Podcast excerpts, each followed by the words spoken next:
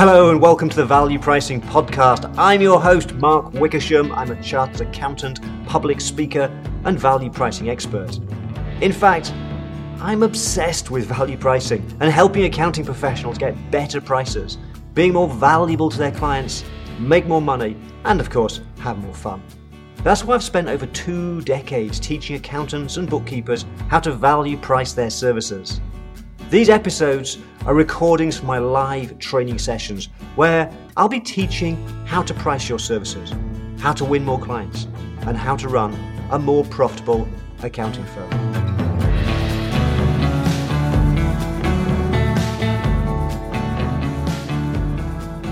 Today we're going to be looking at how do you calculate price and we're going to start off it's, it's quite complex this but we're going to kind of start off slowly and kind of build up but the starting point is we have to understand and be clear that there are really ultimately two ways to price. There's only two ways to price when we drill it right down, when we peel, all, peel it back to the, the basics of pricing.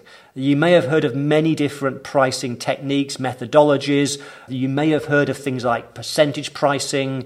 You may have heard of dynamic pricing, demand based pricing, uh, obviously fixed pricing, time based billing. All of those are pricing methodologies.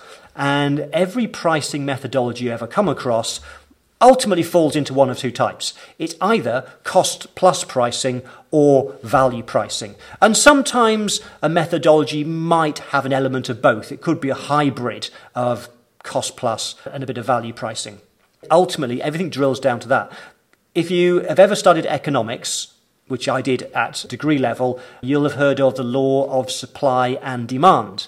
And essentially, what that says, classical economists tell teach us that the equilibrium price, the market price, is where supply and demand intersect.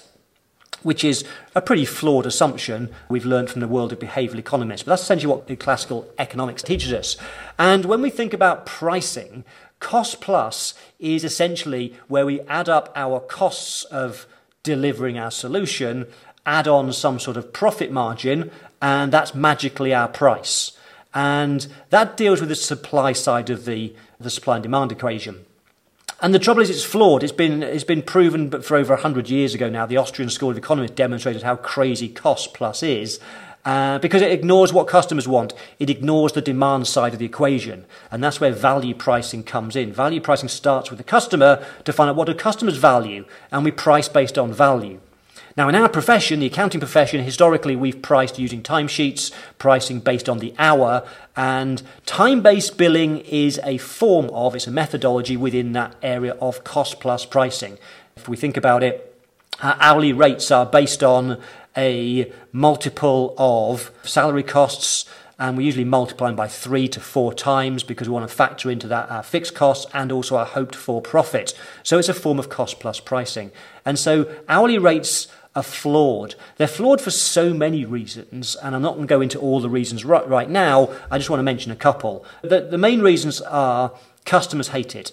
Customers want to know right up front what the price is going to be. And so we, if for no other reason, because customers hate it, we should stop doing t- hourly rates and time-based billing. We've got to move to value pricing because customers hate it. Secondly, though, we know from research that firms that move to value pricing get much higher prices and make more money. So, from your point of view, you want to be moving to value pricing. It's fairer for the customer and it's better for you.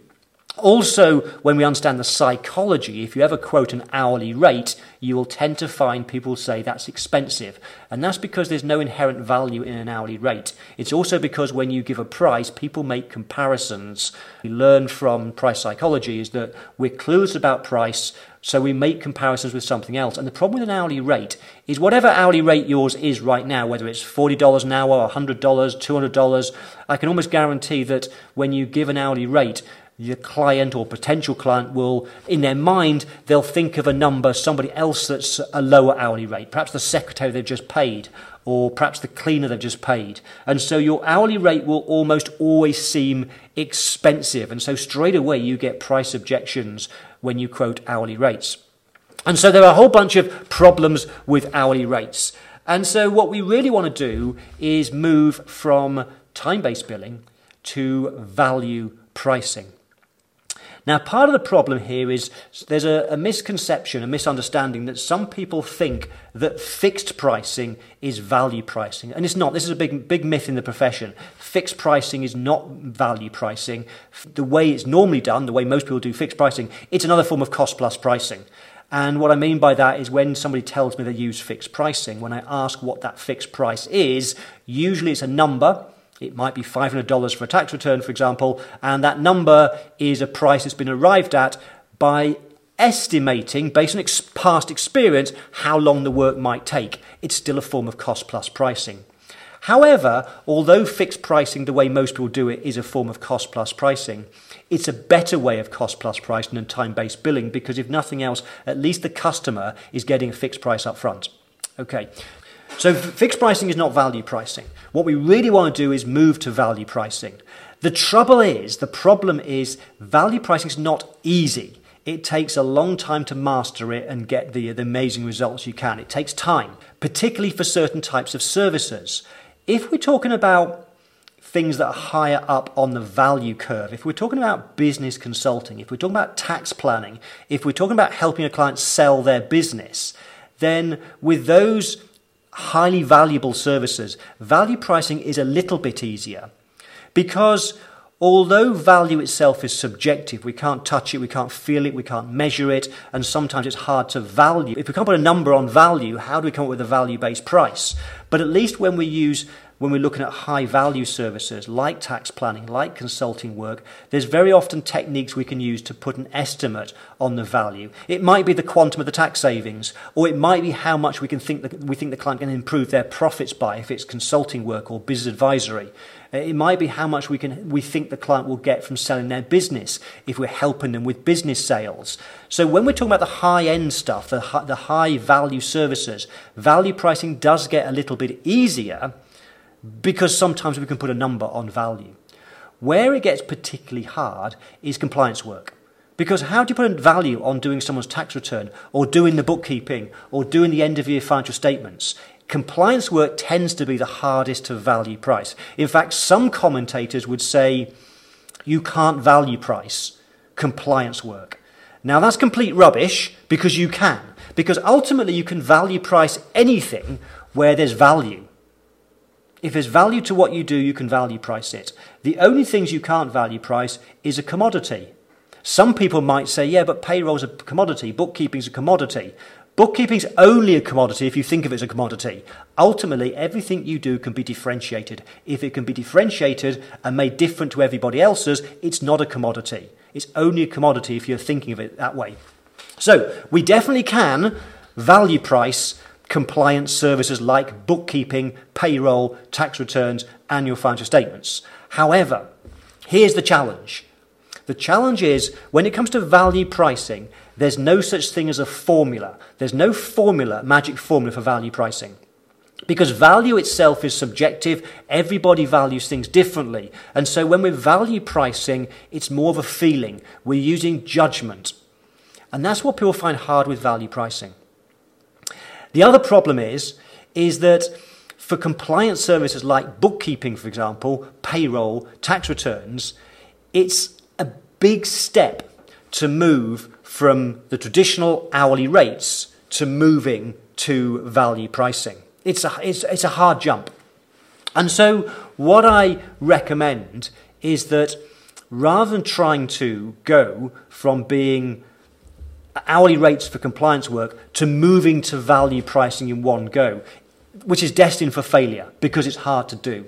I prefer to teach it in baby steps, to get there one step at a time as we start to make this change. And when it comes to compliance services, and, and, and if it's okay with you, I'll use bookkeeping as the main example, but it's the same with annual financial statements, it's the same with tax returns. With most of compliance services, the biggest challenge if you have been pricing based on the hour, cost plus pricing, hourly pricing, hourly rates, if you've been pricing that way, the reason why it's so hard to start giving a fixed price up front is because we're worried that we don't know how much work's involved, and therefore we might give a fixed price that's too low. It ends up taking longer to do the work, and so we end up making a loss on the job. And that's why, particularly for compliance work, bookkeeping, a lot of people stick with hourly rates, which is a shame because the research shows over and over again that people that make this move to fixed pricing and then ultimately value pricing get better prices, make more money. So, what we're going to base today on, most of today's session, is Let's get you over that first hurdle of moving from hourly rates to giving a fixed price up front, which is not value pricing. However, it's probably the hardest step for compliance work. The hardest step is to make the leap from billing based on how long the work takes to giving that fixed price up front. Once you've managed to make that leap and give a fixed price up front, then we can start to add layers on and build our value pricing. We can start to build in the value pricing techniques. They become much easier once we've got that starting point of a fixed price. So, step one is the first thing we want to do as part of coming up with this, this fixed price is we want to make sure we factor in scope. Because scope's the big issue. How long will the job take? What, what work's involved? We need to start to understand the scope of the work so that from that scope we can come up with a price. And so there's two really two parts to it. We've got to come up with what are the right questions, what is the scope, and also we then have to turn that the answers to those questions into uh, a price. How do we come up with a price? And what I'm going to give you is a formula. Now, you know, I know you're thinking, Mark, you've just contradicted yourself. I said earlier, value pricing is not a formula. It's not. It's a feeling. It's a judgment. And that's absolutely correct. But if we're talking about compliance work, we've got this first hurdle to get over, which is moving towards fixed pricing. And we can create a formula for that. We can have a formula for giving a fixed price. It's a cost plus formula. It's cost plus still. But it's the hardest bit. If we can get to that point, if we can get to the stage where we're confident we can give a fixed price up front because we have a formula, then it's much easier to add on the layers to then move to value pricing. So let's go through what, what you want to be doing is firstly, the first step in your process is, and this is the same, whether it's bookkeeping, tax returns, whatever, you have to decide what's the scope, what, what are the factors that impact on scope. With every service, there's usually a primary scope question, a primary scope issue. For example, annual financial statements, it might be the size of the business in terms of annual sales. For tax returns, it might be the number of different sources of income. For payroll, it might be the number of employees. For bookkeeping, it might be the number of transactions. There's going to be something that's the most important scope question. I call it the primary scope question. It's the thing that, more than anything else, will predict how much work is involved. Now, that might sound easy, but it's not always as straightforward as it, as it first sounds. I would suggest that for payroll, in number of employees is probably the, the right primary scope question. For bookkeeping, though, it could be a number of different things. It could be that you find that bookkeeping is based on the number of total transactions for the business. You might find the number of sales invoices raised or the purchase invoices. It could even be, for example, some people I, I know price their bookkeeping based on annual revenue of the business, which is one way of looking at it. So just the bigger the business, the bigger the the fee is, uh, and therefore we're using annual sales or annual revenue of the business as an approximation for the amount of work involved. So we may find that when we're trying to do this analysis and trying to work out what the price should be and what the scope questions are, we might come up with three or four different possible scope questions. And so let's say we have. Let's imagine that for bookkeeping, you've come up with, uh, with perhaps it could be the number of the number of sales invoices, or it could be the total transactions, and you want to know which is the best predictor of what the price should be. So what we do is we do something called regression analysis. Now, this might sound complex and complicated, but fortunately, systems like Excel make this much easier for us. Well, I hope you're enjoying this episode so far, and of course, we're not done yet. But before we continue, if you're looking for more free training and help, here are three things you can do. First, connect with me on LinkedIn. Tell me you listen to my podcast, and I'll send you some links to some free resources. Next, be sure to visit my YouTube channel containing hundreds of training videos. Hit the subscribe button and the bell to get notified when I upload new content. And join my Facebook group, Value Pricing with Mark Wickersham, and be part of a community of accounting professionals getting better at pricing. Okay, let's continue. So, what we want to do is we want to analyze, based on our experience, our current client base. The way you might start with this is look at a random sample of 10, 12, 15 clients, a range of different size clients. And what we want to do is start to look at what do we charge these clients historically? What's the price? Or what should the price be based on our current knowledge? And then let's identify for that client the answer to the various scope questions. So you might have a client that you normally charge, let's say, uh, $6,000, £6,000, whatever it is, 6000 and that client happens to have typically 300 bank transactions a month or a year, whichever, it doesn't matter, whatever you want to measure it by. It may be that they have 420 purchase invoices on average. They may have 700 total transactions. They might raise 200 sales invoices.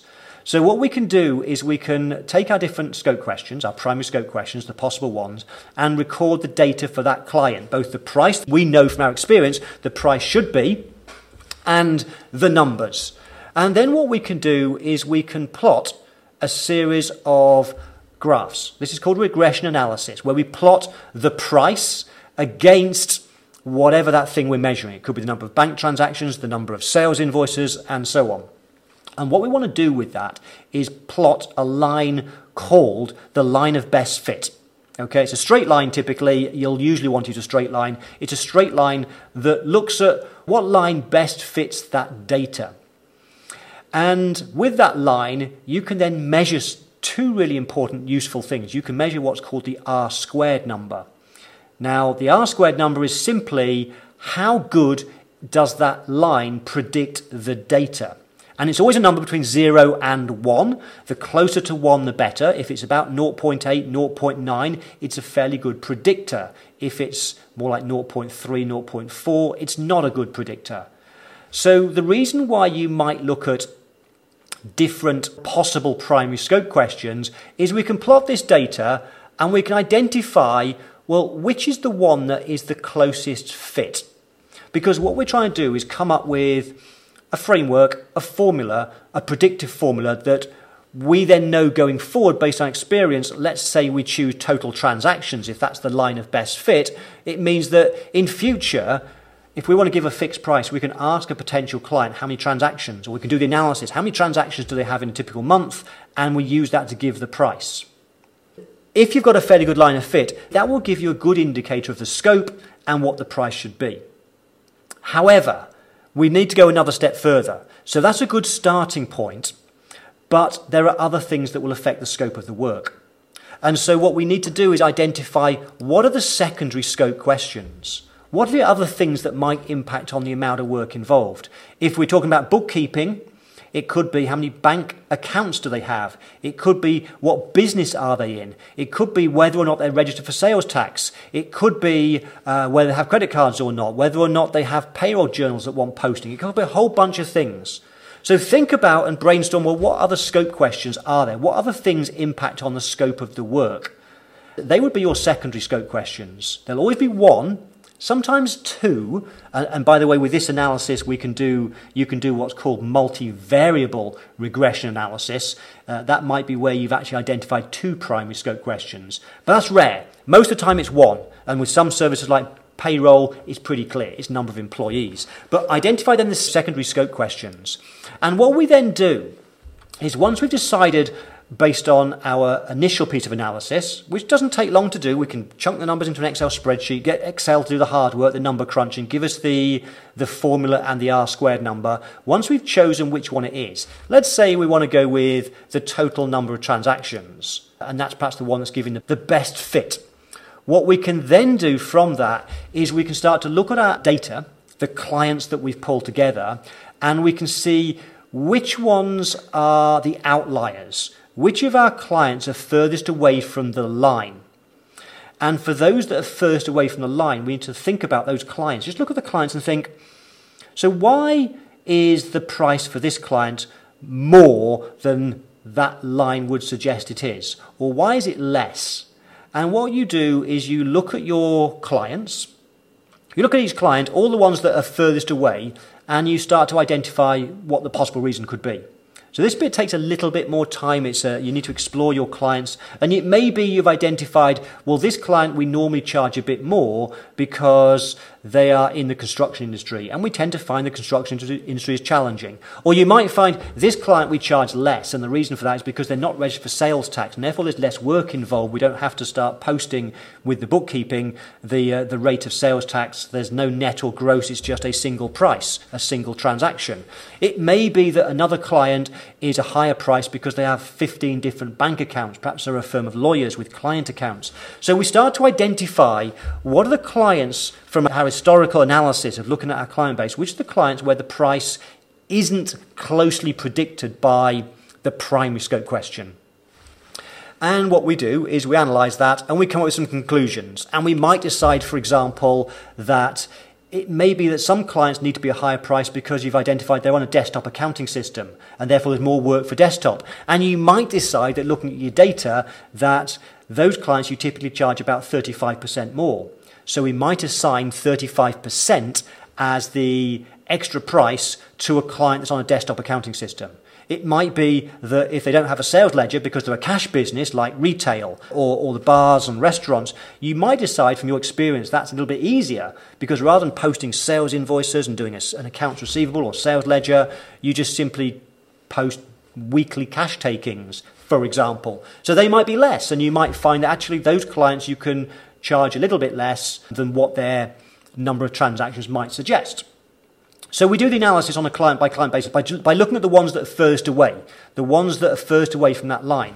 And having done that, what we can then do is for our existing clients, the final kind of step in the process, is we can take our clients and we can say for each of those, of those secondary scope questions, which ones apply to which of those clients? And so it may be that one client, client A, might be a higher price because A, they're on a desktop accounting system, and B, they also have lots of out of pocket expenses, which are always a pain to account for. And it may be identified that for a desktop accounting system, you have to put the price up by 35%, and for out of pocket expenses, which creates more work, you might decide that should be about 25% more. And what you can then do very easily is, having then done that, is you can plug the revised prices back into your regression analysis. In other words, when you factor in the secondary scope questions, you end up with a line that's then hopefully a much, much closer fit with a higher R squared number. And once you've got to a number that's in the, in the 0.9 and upwards, now, you won't get one, you'll never get a perfect fit. Our goal is not to get a perfect fit. If you want a perfect fit, charge based on the hour. But that's an imperfect system anyway for all sorts of reasons. We want to give the client a fixed price up front, but one that we know from our experience will predict what the scope is. And the great thing about doing this analysis using regression analysis is that that line of best fit, you can then get a formula from that.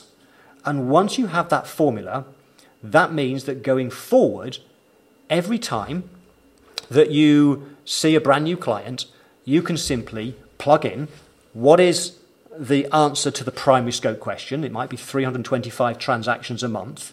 And then we identify from the secondary scope questions which ones apply. Do they have a desktop system? If yes, that's going to adjust the price a little bit. And so we do that, and you will find that nine times out of ten, probably even more than that.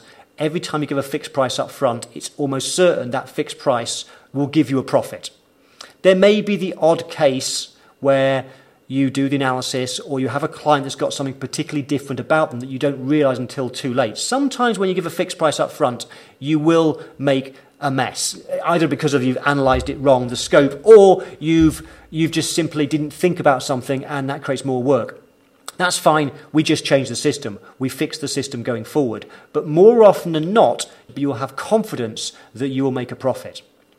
So, what we've done in calculating our price is we've used regression analysis. We've looked at the past, we've looked at our clients, and we've looked at the fees that we know we should charge our clients against whatever the primary scope question is. And then we've looked at looked at the outliers to see how much we need to adjust it up or down based on other secondary scope questions. This gives us a formula. This is kind of the thing, this, this formula then gives you the confidence to give you the fixed price up front. But remember, this fixed price is still a cost plus price. Okay, it's still our formula is based on experience, based on our client base. Our formula means we can we can use our past pricing as a way to give and predict a fixed price up front, to predict the scope of work with a fair degree of accuracy. We're not at value pricing though, so let's make that very clear. We've all we've done is we've gone over that first hurdle of moving away from hourly rates to giving a fixed price up front. Something we can do with confidence that we will always get a, we will always make a profit on the deal. Now that we've got to this point, moving to value pricing is relatively easy. So what I want to do is talk through now what are some of the little layers that you want to build onto that. And the first layer that you want to build on, and I always call this the first step towards value pricing, the first thing that you can do which is relatively easy to implement, but also incredibly powerful, is then to recognize that different people value things differently. So you give people choices. And the easiest way to do that is to use menu pricing. We come up with three choices, three, three packages our bronze, silver, gold. Our bronze payroll, our silver payroll, our gold payroll. Or the same with bookkeeping, whatever it happens to be, we give the client three choices. And our entry level, or our cheapest one, or our bronze one, that price might be determined by our formula. But what we then do is we add value, we add more things into our more expensive packages, and then we price those based on our perception, our best guess, our judgment as to what is the value of those extra things we've put into the middle and most expensive options. Now, at this point, we should definitely not be doing any form of cost plus. Now we want to use some judgment. But what happens, what's interesting is customers will buy the package based on their perception of value. So what will happen is over time, when you use menu pricing, you'll start to learn. If you find, for example, with bookkeeping, that 70% of your clients are choosing the middle option, and 15% are choosing the top one, in other words, 85% are buying the middle or the top one, that's telling you that they value the things that are in the middle and the top one. And the more you get that feedback, the more we can start to change our prices, test our prices, increase our prices, not based on time, not based on cost, because that's irrelevant, but we start to become more confident that if we're good at giving different choices, if we're good at building the value of those choices, our clients will tell us what they value by choosing the appropriate options. So by adding in menu pricing, we're starting to move towards value pricing. Now, some more layers that we can build in. We can also build in what I call preference questions. And what I mean by that is menu pricing is very powerful. It works incredibly well. Most people that I teach it, and I've been teaching it now for about uh, almost 20 years, firms tell me they've increased their prices by, on average, 20% or more using menu pricing. It's incredibly powerful. But there's so much more we can do because the one problem with menu pricing is we are still only giving them three choices. Okay, and so there's always a chance that none of those three choices, those three price points, are, exactly on the money of where they're the most they're willing to pay. So we can take our value pricing to another level by bringing building in preference questions. That's where we give people choices outside of the different packages. We might give them a choice, for example, if it's bookkeeping, is of do you want your bookkeeping done weekly or monthly or quarterly? And let the client choose based on their perception of value. What do they want? If they want weekly, they can have weekly. But you flex the price accordingly. If they want weekly bookkeeping, there's more work as well, but also there's more value because they get the numbers accurate every single week as opposed to every single month or every single quarter. There's more value. So you should absolutely charge a higher price for weekly bookkeeping versus monthly. But the important thing is the client gets to choose. You let the client choose and they will choose based on their perception of value. So we can build in a, another layer of complexity, if you like, uh, of sophistication with our pricing by building in further choice through preference questions, through options. What we can also then do is another layer that we can build in is we can start building an upsell. In other words, when a client then says, Yes, I want the middle package and I'm happy with that price, we don't stop there. We now offer enhancements we give them some choices of things that we've carefully thought through that enhance the experience, enhance what they're buying. It could be that they get some additional reports, for example. Uh, it could be they get some training thrown in if they want that. We give them the upsell. Upselling is really, really important because if you don't, if you don't offer an upsell, they can't pay you any more money. But if you do have an upsell, you won't lose the sale. You've made the sale at this point in time. But what happens is those people who are willing to pay a higher price, it may be that the price you've agreed, that person might have paid you more money. But when you give a reveal an upsell, if they see value in the enhancement that gives, then they can choose that. So some people will choose to buy the additional things. That's another layer that we can build on in value pricing as we move to value pricing. Ultimately, what we want to do is move towards something which I call optimal pricing. Essentially, our goal here is when we're pricing, everybody has subconsciously in their mind a number they're willing to pay. The economists call it the buyer's reservation price. Another more commonly used term is the maximum willingness to pay. Everybody has a maximum willingness to pay. And your goal is to figure that out and get your price as close to that as possible. Because to the extent that your price is lower than that, you've left money on the table. If your client would be willing to pay you $6,000 a year for your bookkeeping service and you priced it at $4,000, then they're going to say yes to that, but they would have paid you more money. And our goal is to price it based on their perception of value. And that's, how, that's why we build in things like menu pricing. That's why we build in things like options. That's why we build in things like the upsell process.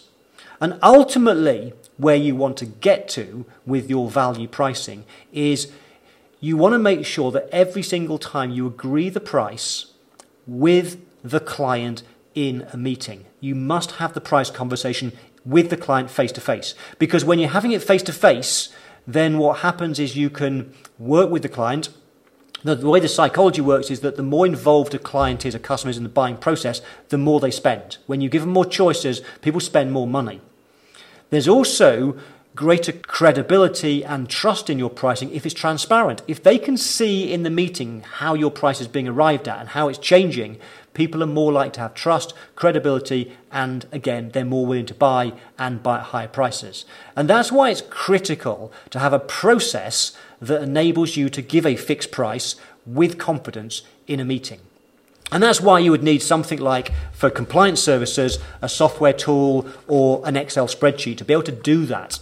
Because with compliance services, particularly complex services like cleanup work and bookkeeping, our minds just can't compute all the different scenarios. But once we've got it into a formula, a structure, a piece of software, we can sit with the client, we can involve them in the, in the process, we can give them choices, and they pick the things they want. The price goes up and up and up. We reveal the price. If the price is too expensive, rather than missing out on the sale, which you would do if you simply sent a proposal through the post or through the mail or by email, by involving the client in the, in the process, if the price is too high, you can work with the client to change the package, to change some of their choices until you arrive at a price that they are happy and willing to pay. That's the process for how we calculate a price. The starting point is we want to calculate a price, a fixed price, to make sure we make a profit on the deal. But then, as we once we've done that, once we've cracked that, we can start to then add in the various layers for turning into a value-based price.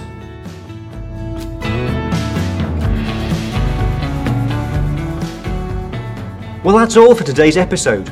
If you want to learn more about value pricing, you can join my Facebook group, Value Pricing with Mark Wickersham. It's a community of thousands of accounting professionals if you want to take things to another level, you can enroll in the Value Pricing Academy or one of my other academies.